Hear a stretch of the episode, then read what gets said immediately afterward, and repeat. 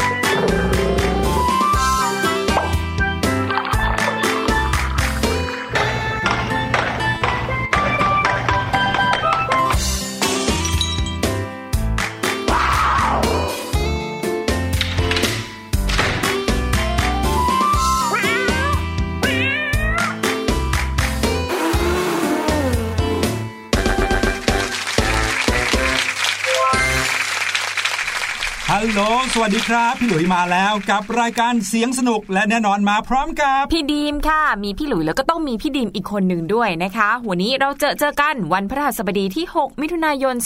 2562 ที่เดิมค่ะไทย PBS Digital Radio ค่ะเผลอแป๊บเดียวเท่านั้นเองนะครับ เจอกันมา 2 เดือนแล้วนะครับ แล้วก็มีอ่าชิ้นงานที่เรียกว่าเป็นรายการฟังย้อนหลังเนี่ยให้น้องๆฟังถึงกว่า 40 กว่าตอนแล้วนะครับโอ้โหสามารถเข้าไปฟังย้อนหลังกันได้ที่ไทย PBS เว็บไซต์นะครับคลิกเข้าไปในช่วงอ่าช่องช่องที่เป็นเรดิโอนะครับแล้วก็คลิกดูจะมีหลายรายการเลยอยู่ตรงนั้น เลือกหารายการเสียงสนุกได้เลย เสียงของพวกเรารอน้องๆอยู่ครับ ค่ะ ไม่ใช่ว่าบางคนเนี่ยไปฟังรายการย้อนหลัง 40 กว่าตอน ลืมฟังสดเลยไม่ได้นะคะ ติดตามกันเวลาสดๆด้วย 16นาฬิกาถึง 17นาฬิกานะคะใช่แล้วครับจันทร์ถึงศุกร์เช่นเคย แล้วก็ในรายการเสียงสนุกนั้นจะมีเสียงต่างๆ มากมาย เสียงรอบโลกมาให้น้องๆฟังเลยนะโอ้โห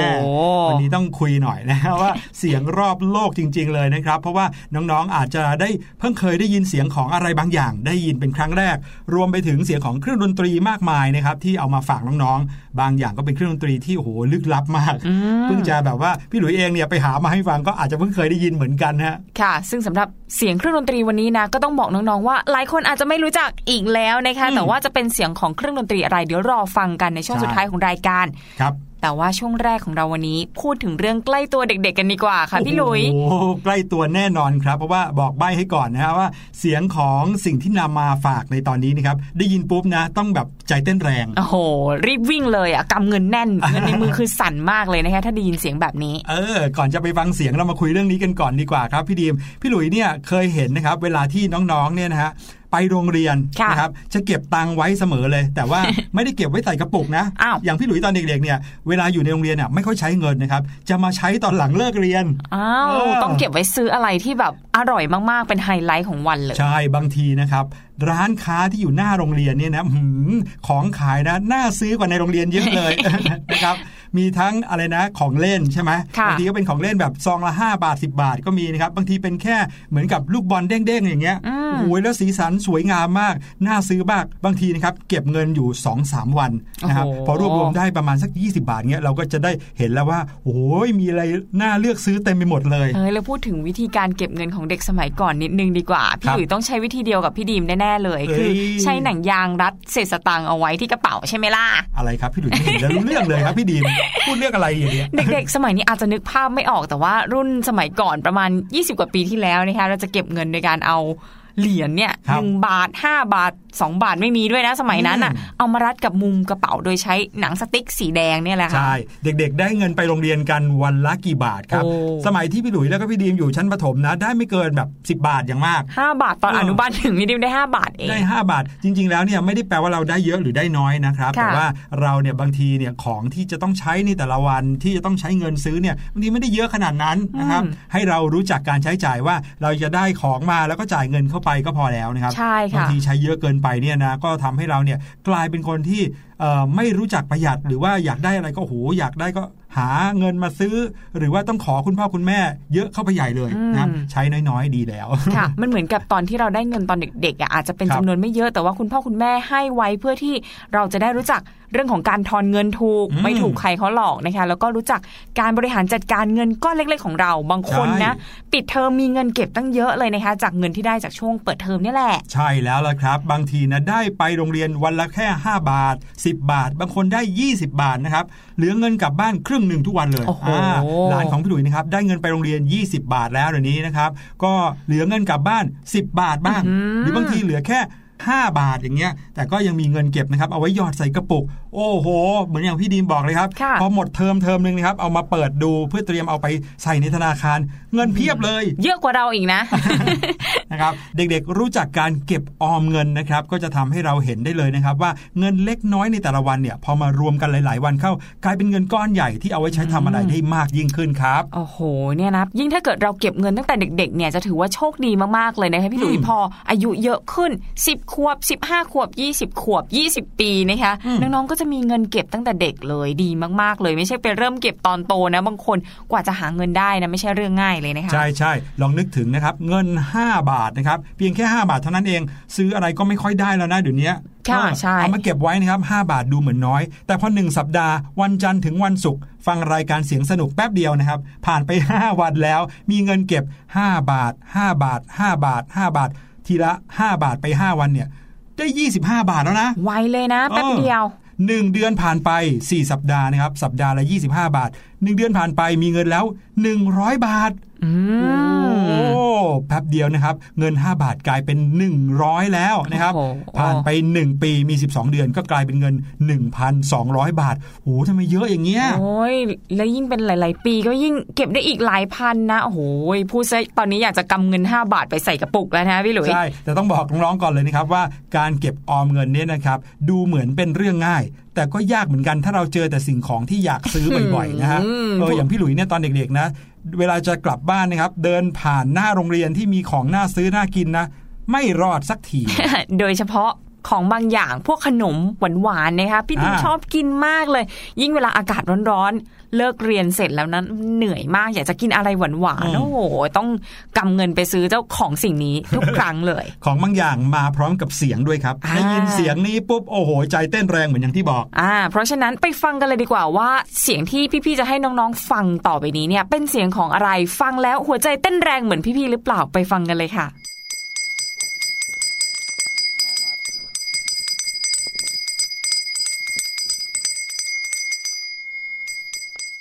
รู้กันหรือยังครับ ได้ยินเสียงกิ้งกิ้งกิ้งกิ้งกิ้งกิ้งกิ้งแบบนี้ บางคนนึกว่าเป็นเสียงเรียกเข้าห้องเรียนหรือเปล่าอ่าไม่ใช่ไม่ใช่าชอบมาหลังเลิกเรียนนะคะแต่ว่า เด็กๆ บอกว่าเอะเสียงแบบนี้อาจจะไม่ค่อยคุ้นน่ะพี่หลุย เออเพราะว่าได้ยินบ่อยแล้วก็ได้ยินกับหลาย ๆ อย่างด้วยนะครับ แต่ว่าถ้าเกิดว่าเป็นเด็กจริง ๆ แล้วก็ฟังเสียงนี้จะรู้ทันทีนะครับ มีอีกหนึ่งเสียงแถมที่บอกใบให้เลยนะครับ ถ้าฟังเสียงนี้แล้วนะ รู้แน่นอนว่ากำลังจะพาน้อง ๆ ไปฟังเรื่องราวเกี่ยวกับอะไร ไปฟังเสียงนี้กันก่อนครับ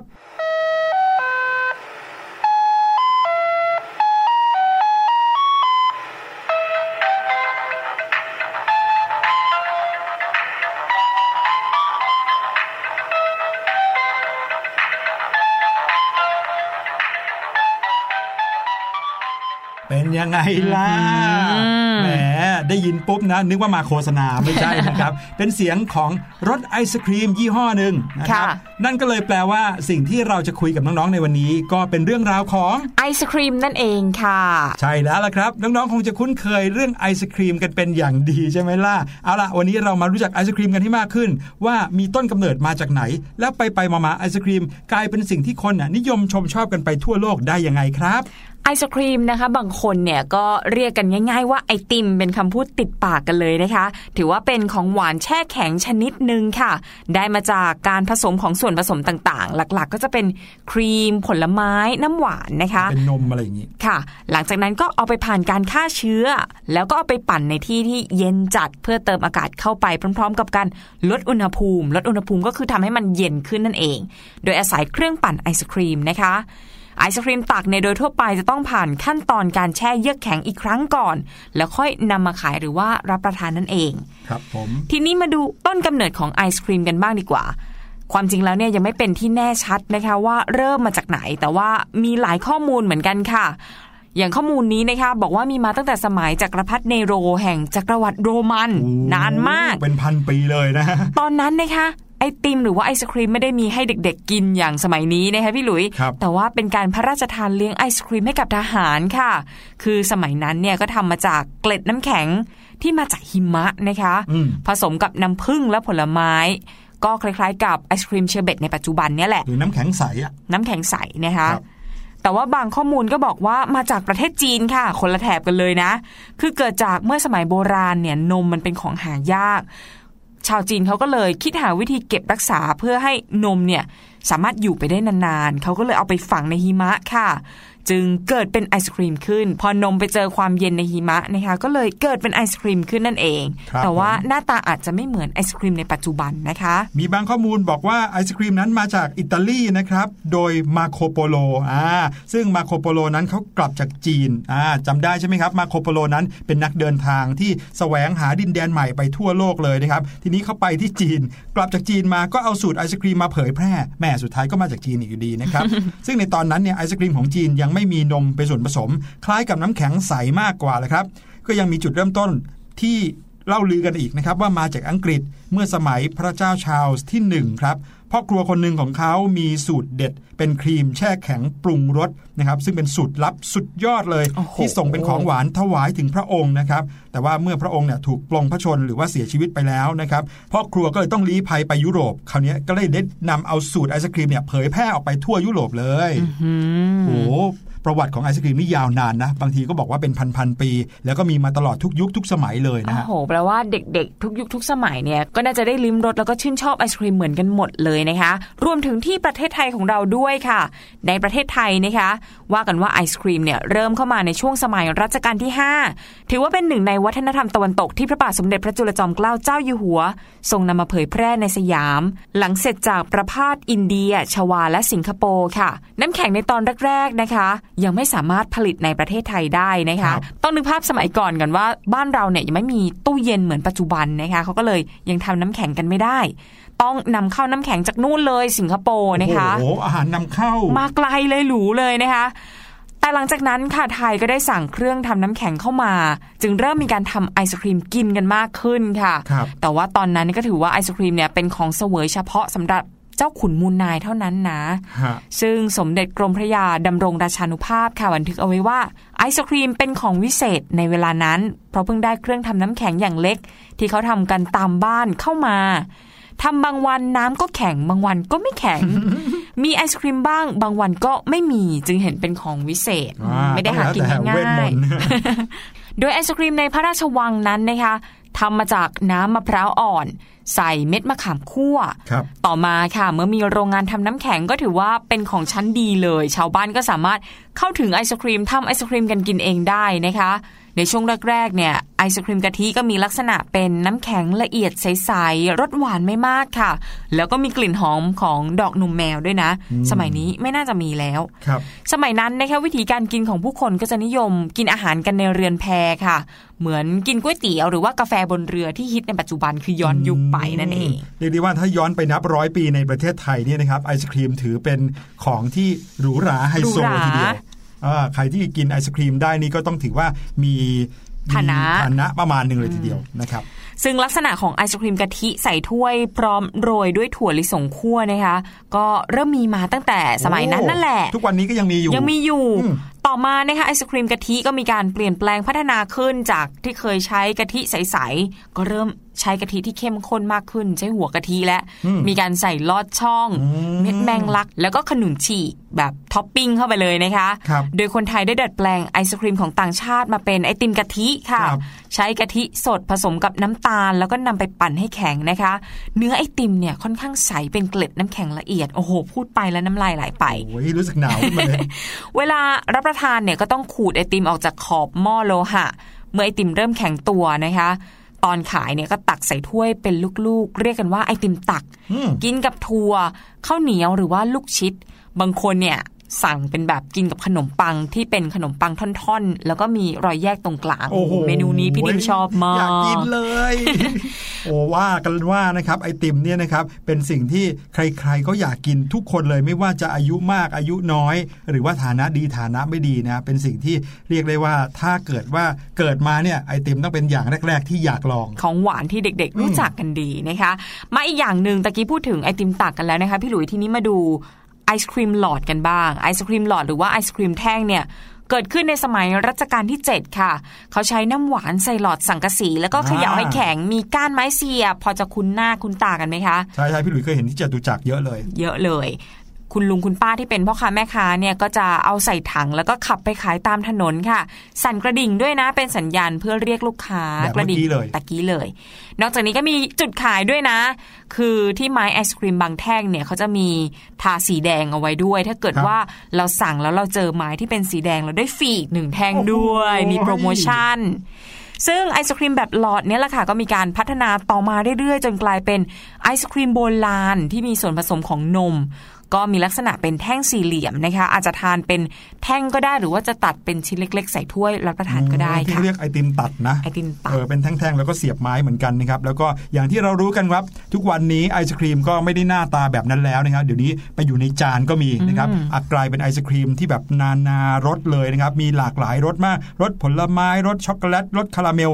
มากมายเป็น 10บๆไปหมด ถ้าเกิดว่าเดินเข้าไปในห้างทีหนึ่งนะครับ เจอตู้ไอติมเนี่ยเห็นโอ้โหอย่างน้อย 20รสเลือกนานมากกว่าจะได้กินนั้นใช่ครับเผลอๆนานกว่าสั่งข้าวอีกนะบางคนเนี่ยแถมนะครับไอศกรีมหรือว่าไอติมเนี่ยนะครับไม่ได้กินแต่ไอติมอย่างเดียว ต้องมาค่ะคู่กันกับผลไม้บ้าง มาคู่กับวาฟเฟิลบ้าง มาคู่กับขนมปังเขาเรียกอะไรนะ honey toast honey toast โอ้เดี๋ยวนี้เยอะแยะมากเลยนะครับ แต่ก็เห็นได้ว่าประวัติศาสตร์ของไอศกรีมนั้น ยาวนานเหลือเกินนับพันปีนะครับแต่ว่าก็มีการพัฒนาขึ้นไปเรื่อยๆ ไม่แน่นะครับ ยุคของน้องๆ ที่โตขึ้นมาเป็นผู้ใหญ่เป็นเจ้าของร้านขายไอศกรีมแล้วเนี่ยอาจจะมีเมนูไอศกรีมที่ทุกวันนี้ไม่มีก็ได้โอ้อาจจะมีชื่อใหม่ ๆ เกิดขึ้นนะพี่หลุยอ่าพี่หลุยกับพี่ดิมอาจจะมีโอกาสได้กินในอนาคตด้วยอ่ายังไงก็ฝากด้วยนะครับเปิดร้านแล้วก็เรียกเราด้วย นั่นก็คือเรื่องราวของไอศครีมนะครับที่นำมาฝากกันนะครับนอกจากไอติมเป็นแท่งนะไอติมเอ่อโคนนะครับ ไอติมไม้ใช่ไหมไอติมถ้วยไอติมตัดมีอีกหลายอย่างเลยแต่สังเกตไหมครับพี่ดีม ถ้าเราพูดว่าไอศครีมเนี่ยฝรั่งจะเข้าใจ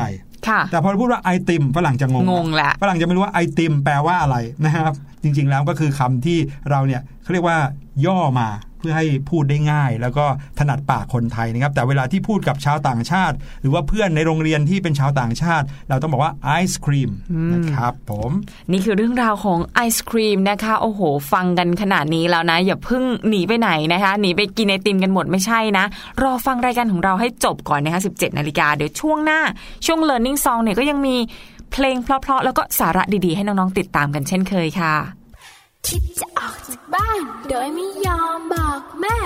ระวังจะโดนรังแกเหมือนเจ้าแกะน้อย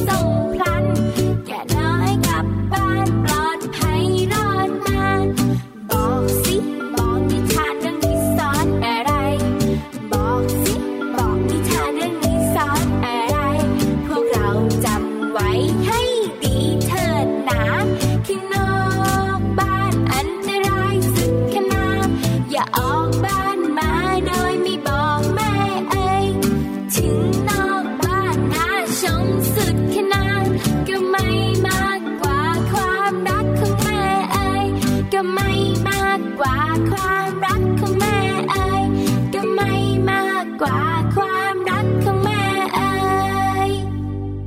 กลับเข้าสู่รายการเสียงสนุกครับ และช่วงนี้ช่วงที่ 2 ของรายการแล้วกับช่วง Learning Song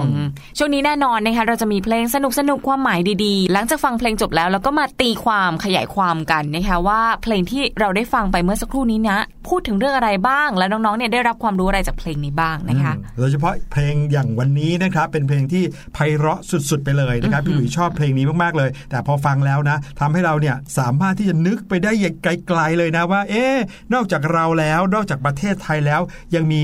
คนแบบไหนอยู่บ้างทั่วโลกอ่าคนแบบไหนนี่ยังไง ไม่ใช่คนนิสัยยังไงนะ น้องๆ ลองสังเกตสิครับ หรือว่าเคยสงสัยกันหรือเปล่าครับว่า เอ๊ะทำไมชาวต่างชาติถึงหน้าตาไม่เหมือนเราเลยอ้าวเวลาดูหนังแล้วทำไมเขาถึงดูสวยจังเลยอะทำไมเออหน้าตาหล่อจังเลย ใช่นี่นะรวมไปถึงคนบางพื้นที่นะครับ รูปร่างหน้าตาไม่เหมือนเราเลยอืมสีผิวแตกต่างกัน รูปร่าง จมูกไม่เหมือนกัน สีผมไม่เหมือนกันทำไมถึงเป็นแบบนั้นได้อ่าเราไปฟังเพลงนี้กันก่อนนะครับ เพลงความหมายดีๆ ที่มีชื่อว่าสัมพันธ์ครับ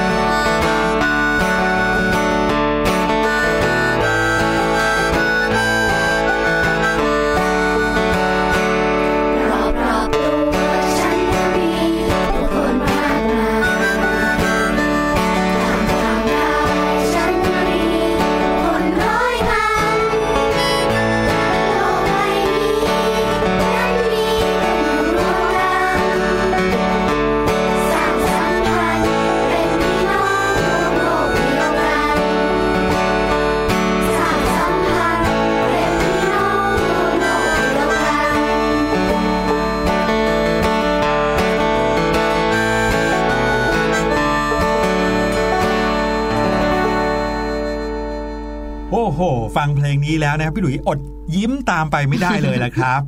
ก็ถือว่าเป็นอีกหนึ่งเพลงที่มีความหมายดีๆนะคะแล้วก็ทำให้เราเนี่ยได้รู้ว่ารอบตัวเราเนี่ยอาจจะไม่ได้มีแค่ครอบครัวเพื่อนๆที่หน้าตาละไม้คล้ายคลึงกันนะครับยังมีคนอีก หลากหลายเชื้อชาตินะคะที่ใช่สามารถเป็นมิตรกับเราได้ในอนาคตด้วยนะใช่ครับ หลายๆ คนเนี่ยมีอ่าเพื่อนที่อยู่ในโรงเรียนนะครับ โดยเฉพาะอย่างยิ่งถ้าเปิดว่าเป็นโรงเรียนนานาชาตินะก็จะเห็นเพื่อนที่มาจากหลากหลายเชื้อชาตินะครับ ก็ทำให้เราเห็นแล้วก็ยอมรับถึงความแตกต่างกันนะครับ เราอาจจะสงสัยในตอนแรกว่าเอ๊ะทำไม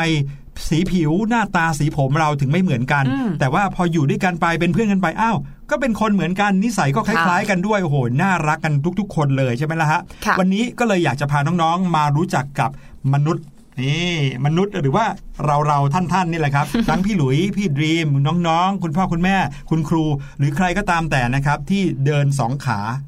แล้วก็พูดคุยกันได้เป็นภาษาไม่ว่าจะภาษาแตกต่างกันนะครับ มารู้จัก กับมนุษย์หลากหลายเชื้อชาติ แล้วก็ประวัติศาสตร์ของมนุษย์กันจากเพลงนี้ครับ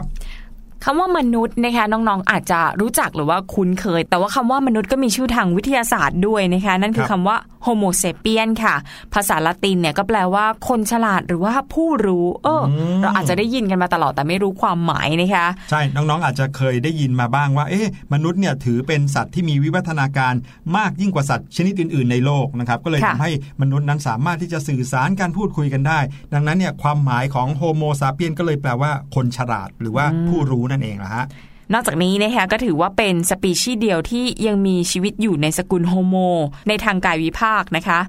มนุษย์สมัยใหม่ก็ถือกำเนิดขึ้นในทวีปแอฟริการาว 2 0 0 0 0 0 ปีที่แล้วค่ะ และบรรลุความนำสมัยทางพฤติกรรมอย่างสมบูรณ์ เมื่อราว 50,000 ปีที่แล้ว ครับเชื้อสายมนุษย์นะคะแยกออกจากบรรพบุรุษร่วมสุดท้ายกับชิมแปนซี ซึ่งเป็นสิ่งมีชีวิตที่ใกล้ชิดที่สุด เมื่อราว 5 ล้านปีที่แล้วในแอฟริกาค่ะ โอ้โห ฟังแล้วน่าตกใจนะคะ ถ้าเกิดไม่เกิดการแยกบรรพบุรุษออกร่วมกันเนี่ยอืมหลายๆคนบอกว่า เอ๊ะ เคยได้ยินเหมือนกันนะครับว่าคนกับลิงเนี่ยมีวิวัฒนาการเดียวกันซิมแพนซีเนี่ยก็เคยมีบรรพบุรุษที่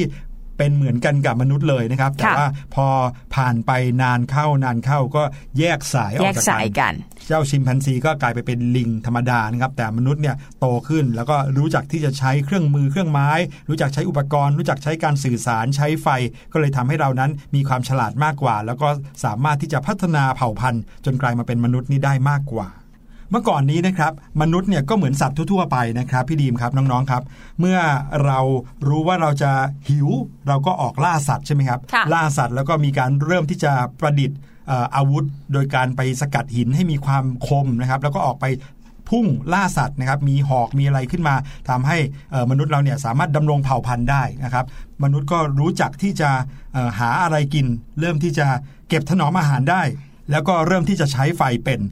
ทีนี้พอมนุษย์เนะครับเริ่มที่จะทำอาหารหรือว่าผลิตอาหารได้เอง ก็เลยเริ่มมีการอยู่กันเป็นหลักแหล่งมากขึ้นอืมอ่าแทนที่จะอพยพหาสัตว์ล่าสัตว์ไปเรื่อยๆ เริ่มที่จะอยู่กันเป็นหลักแหล่ง มนุษย์เริ่มมองหากันนะครับ มองกันแล้วก็บอกว่า เอ๊ะ ตรงนี้เราน่าจะอยู่กันไปยาวๆเลย ไม่ต้องเดินทางไปที่ไหนแล้วนะครับ เดินทางก็เหนื่อยเปล่าๆ อยู่มันซะตรงนี้แหละนะครับ เมื่ออยู่กันเป็นที่นะครับ ตื่นเช้ามาก็ออกไปล่าสัตว์ แล้วตกเย็นก็กลับมาที่เดิม อยู่ไปเรื่อยๆ แบบนี้ก็เริ่มมีการเพาะปลูก มนุษย์เริ่มหาอาหารที่ไม่ใช่สัตว์แล้วเริ่มมองเห็นว่าอันนี้สามารถที่จะปลูกเองได้ สามารถขึ้นมาเป็นต้นเองได้ แล้วเราก็ไปเก็บเกี่ยวมากินเองได้ คราวนี้ครับ มนุษย์ก็เลยเริ่มที่จะทำเกษตรกรรม แล้วก็อยู่เป็นที่เป็นทางนะครับ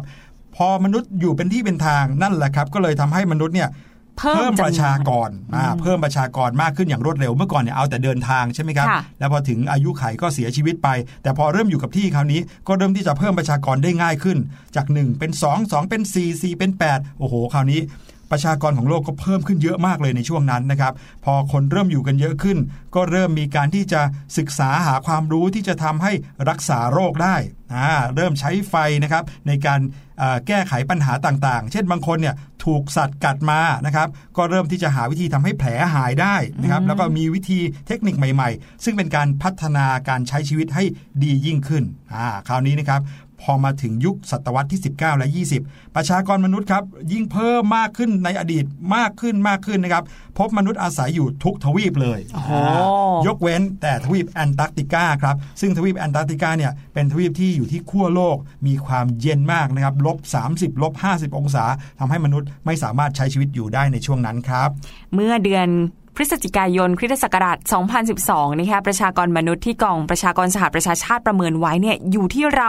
7,000 ล้านคน อันนี้คือเมื่อ 7 ปีที่แล้วนะคะตอนนี้ตัวเลขก็คงจะกระโดดมากขึ้นอีกค่ะ มนุษย์เนี่ยก็ถือว่ามีลักษณะพิเศษตรงที่สมองใหญ่มากนะคะเมื่อเทียบกับขนาดตัวค่ะ โดยเฉพาะสมองชั้นนอก สมองส่วนหน้าและสมองกลีบขมับที่พัฒนาเป็นอย่างดีครับทำให้มนุษย์เนี่ยสามารถใช้เหตุผลเชิงนามธรรม ใช้ภาษาพินิษภายใน แก้ปัญหาและสร้างสรรค์วัฒนธรรมผ่านการเรียนรู้ทางสังคมค่ะ ขีดความสามารถทางจิตใจของมนุษย์นะคะ ประกอบกับการปรับตัวมาเคลื่อนไหวสองเท้าทำให้มือเนี่ยว่างไปจับวัตถุได้ทำให้มนุษย์สามารถใช้อุปกรณ์เครื่องมือได้ดีกว่าสปีชีส์อื่นบนโลกมากอืมมนุษย์ก็ยังเป็นสปีชีส์เดียวนะคะเท่าที่ทราบที่สามารถก่อไฟและทำอาหารเป็น ใส่เสื้อผ้าเป็น สร้างสารรค์และใช้เทคโนโลยี และศิลปะอื่น ๆ ค่ะการศึกษามนุษย์ก็เป็นสาขาหนึ่งของวิทยาศาสตร์ เรียกว่ามนุษยวิทยาด้วยอื มมนุษย์นี่นะครับมีเอกลักษณ์และความถนัดนะครับในระบบการสื่อสารด้วยสัญลักษณ์นะครับอย่างเมื่อก่อนเนี้ยเราก็เริ่มจากการที่ใช้ควันใช่ไหมค่ะคนอยู่ไกลๆกันเนี่ยใช้แบบจุดไฟจุดไฟแล้วก็เห็นควันขึ้นมาก็จะรู้ว่า ตรงนั้นมีคนอยู่บางที่นะครับในอดีตใช้ควันในการสื่อสารกันเลยนะครับถ้าควันออกมาเป็นรูปแบบนี้สื่อสารอย่างหนึ่งแต่ถ้าควันออกมาเป็นรูปแบบอีกอย่างหนึ่งนะครับก็แปลว่าศึกษาสื่อสารอีกแบบหนึ่งอีกนะครับ คนก็เริ่มพัฒนามาจากการใช้ควัน แล้วก็ใช้ภาษาในการแสดงออก เริ่มที่จะมีภาษาในการเขียนนะครับ แล้วก็มีภาษาเป็นรูปภาพก่อนเนาะแล้วก็มาเป็นตัวอักษร มนุษย์ก็เลยมีความสามารถสุดๆเลยในการสื่อสารมากกว่าสัตว์ชนิดอื่นนะครับ นอกจากนั้นนะครับมนุษย์ยังสามารถที่จะจัดลำดับนะครับ ความเป็นครอบครัว ความเป็นญาติกันได้ด้วยนะรู้ว่าคนนี้เป็นพ่อคนนี้เป็นแม่ คนนี้เป็นพี่ชายพ่อ คนนี้เป็นพี่สาวแม่คนนี้เป็นย่าเป็นยายนะครับ มากกว่าสัตว์ชนิดอื่นๆนะครับเพราะฉะนั้นเนี่ยการสืบพันธุ์หรือว่าการขยายประชากรขยายจำนวนของมนุษย์เนี่ยก็เลยเป็นไปอย่างมีระบบด้วยนะครับทีนี้มาดูกันดีกว่าว่าเผ่าพันธุ์ของมนุษย์เนี่ยมีอะไรกันบ้าง แล้วลองมาดูซิว่าเอ๊ะพวกเราเนี่ยอยู่กันในเผ่าพันธุ์ไหนกันนะคะ ตามหลักของวิชาชีววิทยาค่ะมนุษย์ทั่วโลกเนี่ยจัดอยู่ในสปีชีส์เดียวกัน แต่ว่ามีรูปร่างหน้าตาแตกต่างกันเพียงเล็กน้อยเท่านั้นนะคะ ซึ่งความแตกต่างกันระหว่างรูปร่างหน้าตาของมนุษย์เนี่ยแสดงให้เห็นถึงความแตกต่างทางเชื้อชาติ ขนบธรรมเนียม วัฒนธรรม และวิธีการดำเนินชีวิตที่แตกต่างกันค่ะนักมนุษยวิทยาเนี่ยแบ่งมนุษย์ออกเป็น 5 เผ่าพันธุ์ด้วยกันนะคะเผ่าพันธุ์แรกเนี่ยคือออสเตรอยด์ค่ะออสเตรอยด์เนี่ยจะเป็นเผ่าพันธุ์ที่มีศีรษะยาว จมูกแบน ผมเป็นลอน ขนตามตัวมาก ผิวดำนะคะ จะพบเห็นได้เป็นพวกคนพื้นเมืองในประเทศออสเตรเลีย พวกอบอริจินครับทัสมาเนียชนเผ่าตอนกลางของเอเชียใต้และแอฟริกา รวมไปถึงชนเผ่าโบราณที่อยู่ตามภูเขาในศรีลังกาด้วยค่ะ ครับผมต่อไปก็คือพวกคอเคซอยนะครับพวกคอเคซอยด์นี้จะมีลักษณะจมูกโด่งนะครับผมเป็นลอนมีหนวดเคราดกเลยนะครับขนก็ยาวด้วย ผิวของเขาจะสีอ่อนๆ นะฮะพวกนี้ก็ได้แก่พวกที่ดำรงชีวิตอยู่ในเขตอบอุ่นนะครับไม่ว่าจะเป็นยุโรปเมดิเตอร์เรเนียน ยุโรปเหนือ แล้วก็พวกยุโรปกลางนะครับต่อไปยังพวกรัสเซียแล้วก็เปอร์เซีย พวกนี้คือคอเคซอยด์ทั้งนั้นเลยผิวก็จะสีอ่อนๆ ถ้าสังเกตกลุ่มคอเคซอยด์นี่นะครับก็คือพวกฝรั่งที่เรารู้จักนั่นเองละครับ อีกกลุ่มหนึ่งคือกลุ่มที่เรียกว่ามองโกลอยนะคะ พวกนี้เนี่ยศีรษะกว้าง กระดูกแก้มเป็นโหนก ผมแข็งเหยียดตรง จมูกไม่โด่งมาก ผิวเหลืองหรือแดง หนวดเคราและขนตามร่างกายมีน้อยค่ะ อาศัยอยู่ในเอเชียตะวันออก เอสกิโม และอินเดียอเมริกาค่ะอืมพูดง่ายๆ ก็คล้ายๆ กันกับคนเอเชียหรือคนไทยเราเนี่ยนะครับ ถ้าเกิดว่าเป็นผิวสีเหลืองๆหน่อยก็เรียกว่ามองโกลอยนะครับส่วนอีกกลุ่มหนึ่งคือนิกรอยค่ะ ศีรษะยาว จมูกกว้าง ริมฝีปากหนา ผิวดำผมหยิก ก็ได้แก่ชาวแอฟริกา อยู่ในเขตร้อนของแอฟริกานะคะ รวมไปถึงกลุ่มคนป่าซูลูและเผ่าแครฟเฟอร์ อยู่ตามชายฝั่งทะเล แล้วก็เป็นคนเผ่าผิวดำที่อยู่ตามเกาะในมหาสมุทรแปซิฟิกทางตะวันออกของนิวกินีค่ะ ครับผมอันนี้คือเรียกว่าพวกนิกรอยนะครับ แล้วก็สุดท้ายเผ่าพันธุ์ที่ 5 นะครับ อันนี้เป็นเผ่าพันธุ์ที่จะแตกต่างจาก 4 เผ่าพันธุ์แรกเลย เขาก็คือกลุ่มปิกมี่นั่นเองนะครับ พวกปิกมี่นั้นเป็นคนแคระครับ ความสูงไม่เคยเกิน 145เซนติเมตรเลย เรียกได้ว่าความสูงของชาวปิกมี่นั้น สูงเท่ากับเด็กๆ ในบ้านเราเท่านั้นเองนะครับศีรษะจะกว้าง จมูกก็จะกว้างนะครับอาศัยอยู่ในป่าเขตร้อนในคองโกแอฟริกาคาบสมุทรมาเลนิวกินีนะครับหมู่เกาะอันดามันในอ่าวเบงกอล แล้วก็ในหมู่เกาะฟิลิปปินส์ก็มีพวกปิกมี่อยู่เหมือนกันนะครับโอ้โหนี่ก็คือ 5 เผ่าพันธุ์หลักๆนะครับแต่ว่าแน่นอนครับเมื่อมีการเปลี่ยนไปเปลี่ยนมานะครับของการเดินทาง มีการย้ายถิ่นฐาน คนที่มีเผ่าพันธุ์แตกต่างกันนั้นนะครับ ก็จะมาเจอกันแล้วก็มาผสมกันจนกลายเป็นคนรุ่นต่อๆไป ที่มีหน้าตาคล้ายทั้งสองเผ่าพันธุ์คล้ายทั้งค่ะสามเผ่าพันธุ์ผสมกันไปเรื่อยๆนะครับจนกระทั่งเดี๋ยวนี้มนุษย์ก็หน้าตาแตกต่างกันมากเลยอืมแต่ว่าไม่ว่าจะแตกต่างกันมากน้อยแค่ไหนนะคะเราก็คือมนุษย์โลกเหมือนกันทุกคนมีสิทธิเท่าเทียมกัน แล้วก็สามารถเป็นเพื่อนกันได้ด้วยนะคะ นี่ก็คือเรื่องราวที่เกี่ยวกับมนุษย์โอ้โหเล่ามาซะยาวตั้งแต่ยุคโบราณมาจนถึงครับยุคปัจจุบันเลยนะคะ แต่เดี๋ยวเราจะพักกันสักครู่เดียวค่ะ แล้วก็พบกันในช่วงหน้าช่วงเสียงแสนสนุกค่ะ สบัดจินตนาการ สนุกกับเสียง เสริมสร้างความรู้ในรายการ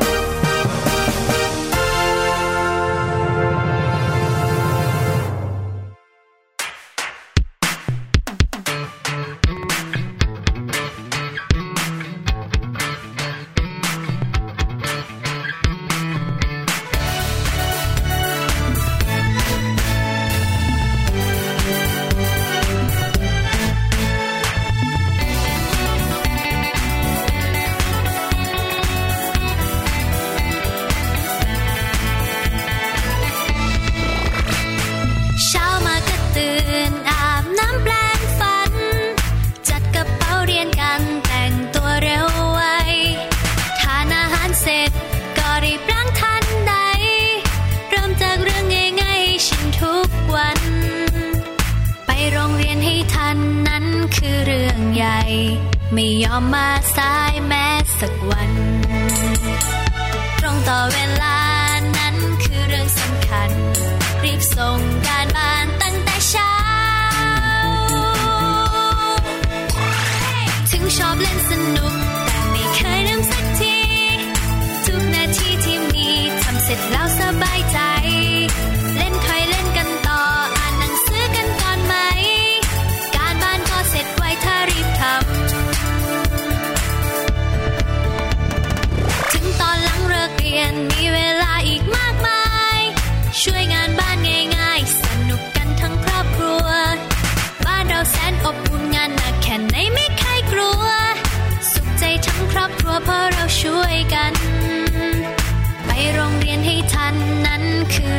ใหญ่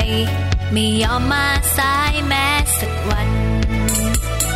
ตรงต่อเวลานั้นคือเรื่องสำคัญ รีบส่งการบ้านตั้งแต่เช้า ถึงชอบเล่นสนุก แต่ไม่เคยลืมสักที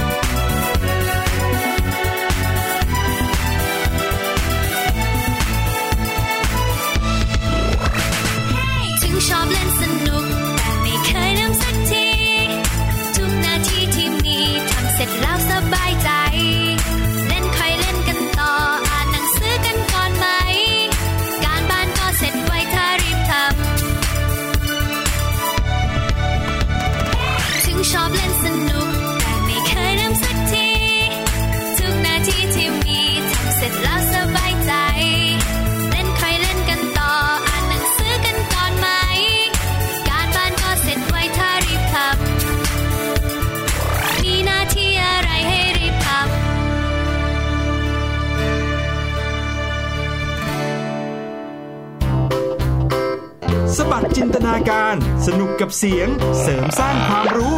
ในรายการ เสียงสนุก กลับมาแล้วนะครับกับรายการเสียงสนุกครับในช่วงท้ายของรายการในวันนี้ แน่นอนครับมาพร้อมกับเสียงของเครื่องดนตรีเช่นเคยกับช่วงเสียงแสนสนุกครับ เสียงแสนสนุกวันนี้นะคะ มีเสียงเดียวค่ะ โอ้โห ปกติอืมมาหลายเสียง แต่ว่าวันนี้มีเสียงเดียว แต่ว่าเป็นเรื่องของเสียงของเครื่องดนตรีที่น้องๆ อาจจะพอคุ้นกันบ้างนะครัคะผม อย่างที่บอกครับว่าช่วงนี้พี่หลุยจะวนเวียนอยู่กับเครื่องดนตรีที่เป็นเครื่องดนตรีพื้นบ้านนะครับของภาคต่างๆ ในประเทศไทยนะครับไม่ว่าจะเป็นภาคกลาง ภาคอีสาน ภาคเหนือภาคใต้นะครับวันนี้ก็ถึงคิวของเครื่องดนตรีพื้นบ้านของภาคเหนือกันบ้างนะครับอืมอย่าเสียเวลาเลยนะครับ เราเข้าสู่ช่วงนี้ช่วงเสียงแสนสนุกครับ ช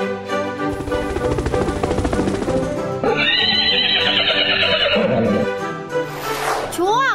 เสียงแสนสนุก อย่างที่เล่ากันไปในช่วงต้นเมื่อกี้นี้นะครับว่าช่วงนี้พี่หลุยจะพาไปฟังเสียงของเครื่องดนตรี ที่เป็นเครื่องดนตรีพื้นบ้านภาคเหนือนะครับ แล้วก็เครื่องดนตรีชนิดนี้เสียงลอยยาวโดดเด่นสุดๆ ฟังที่ไหนนะครับ ก็จะรู้สึกว่าอุ้ยเป็นเสียงของเจ้าเครื่องดนตรีนี้แน่ ๆเลยนะครับ แต่ว่าถ้ายังไม่รู้จักชื่อก็อาจจะยังไม่รู้ว่าเสียงของเครื่องดนตรีนี้คืออะไรนะครับ แต่ว่าฟังฟังๆไปเนี่ยบางทีอาจจะนึกถึงอลาดินก็ได้ หรืออาจจะนึกถึงงูก็ได้อ่าใช่นะครับใช่พี่ดิมฟังแล้วนึกถึงงูค่ะพี่หลุเพยราะเสียงฉลมแหลมแล้วก็คล้ายกันเป่อะไรแบบนี้นะครับ แต่ว่าทำนองเพลงอาจจะไม่เหมือนกับทำนองเพลงอินเดียที่จะเรียกงูได้นะครับ อันนี้เป็นทำนองเพลงที่หลาย ๆ คนเคยได้ยินในรายการเสียงสนุกแล้ว เมื่อก่อนพี่หลุยบอกว่า เสียงของเครื่องดนตรีแบบนี้เอาไว้ใช้บรรเลงในการเล่นกีฬาชกมวยด้วยอ๋ออ่าแต่อันนี้จะมีความเป็นเหนือมีความเป็นล้านนามากยิ่งขึ้น ไปฟังเสียงของเครื่องดนตรีชนิดนี้กันครับ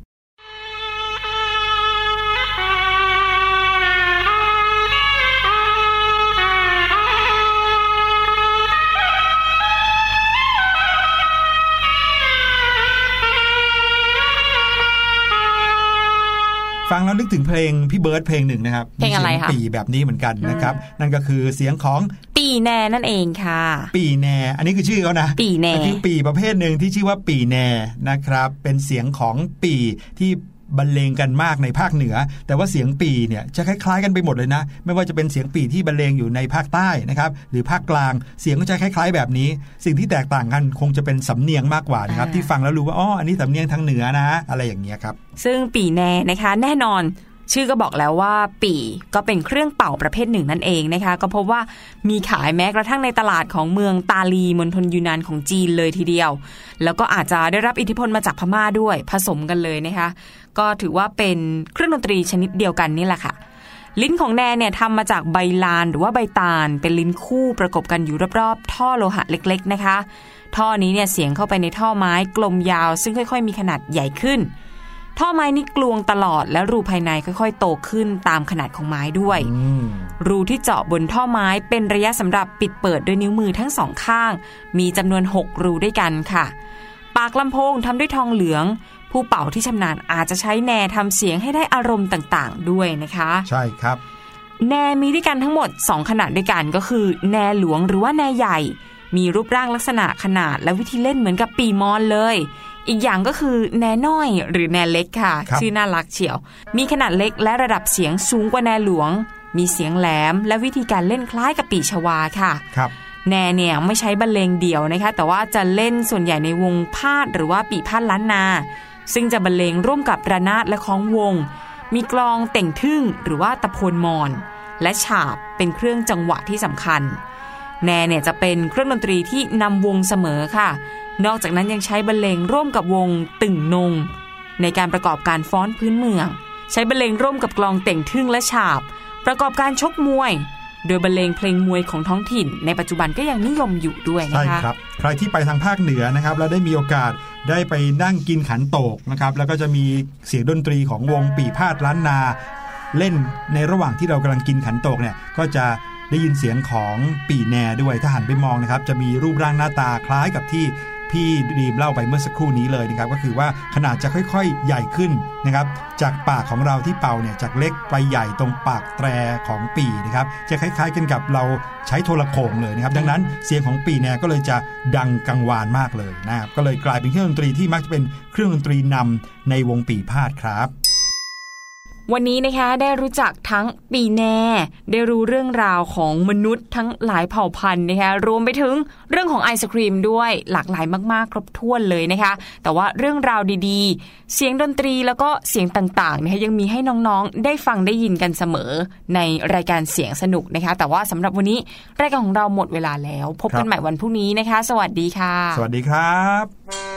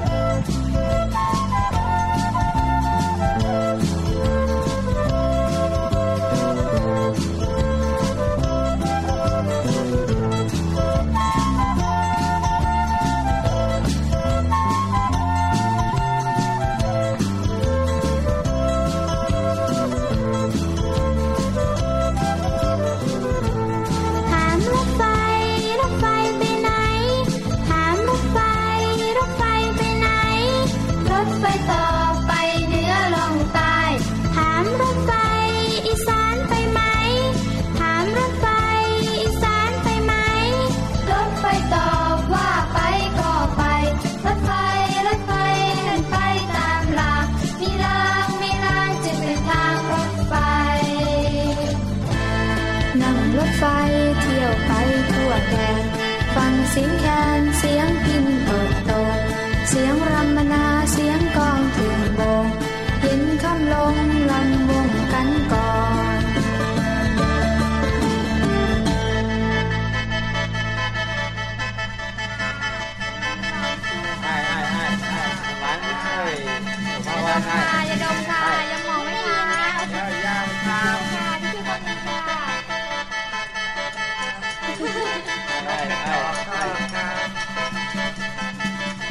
ขอภัยครับขออภัยครับ ผู้โดยสารโปรดทราบที่นี่ที่ไหน ที่นี่ที่ไหน บอกรถไฟด้วย ที่นี่ที่ไหนบอกรถไฟด้วยได้ได้